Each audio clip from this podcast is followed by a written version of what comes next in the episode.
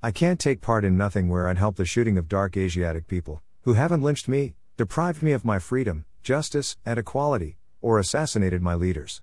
Muhammad Ali. 2. 2. Too many tears. I bawled like a baby last night, bawled over the tragic death of a 19 year old man I never met. He was Denton Crocker Jr., the polished, white marble. Tombstone lists his birth as June 3, 1947 and death as June 4, 1966. You read that correctly. I bawled my eyes out for someone who died halfway around the world 55 years ago. I was a five year old sprite running around with bright red hair, more freckles than words in my vocabulary, and holey trousers from constant roughhousing and reckless playing, as was the want for me and my brothers. I cried for the innocence lost with the death of many in their prime and the innocence lost by a society whose eyes finally opened to the corruptness of a government once revered, a government more concerned with saving face than the lives of her people. The war in which he died ended with the embarrassing ousting of America from Vietnamese soil on May 7, 1975, a couple months after my 14th birthday. Not only was the ousting an embarrassment, the entire enterprise beginning to end, a black eye on a nation vociferously touting itself as a bastion of individual freedom.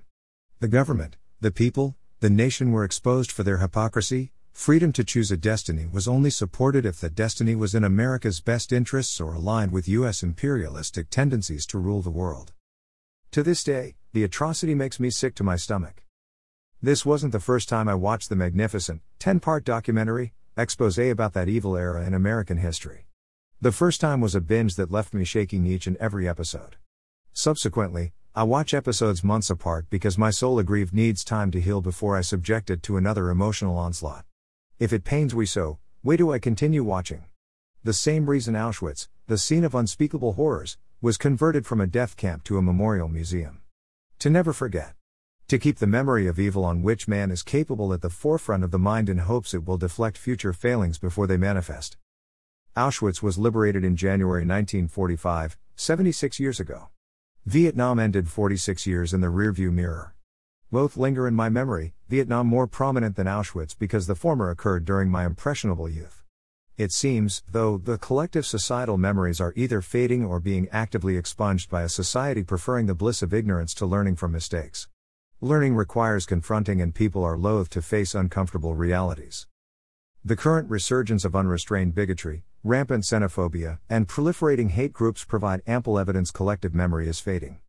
How else to explain the rise to power of Bolsonaro, Trump, Putin, and other dealers in xenophobic hatred buoyed by conservative religious leaders the world over?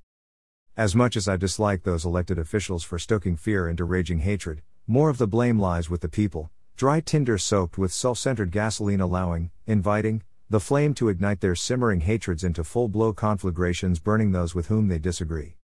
I watched that series to keep the images fierce in my mind and to inspire blogs, despite the violence to my soul, so others may read, remember, and fight against the fires of hatred with the waters of love and help global society swim in tranquil oceans. If we don't advocate for all beings, then we deserve to suffer in the hell we create. March 27, 2021.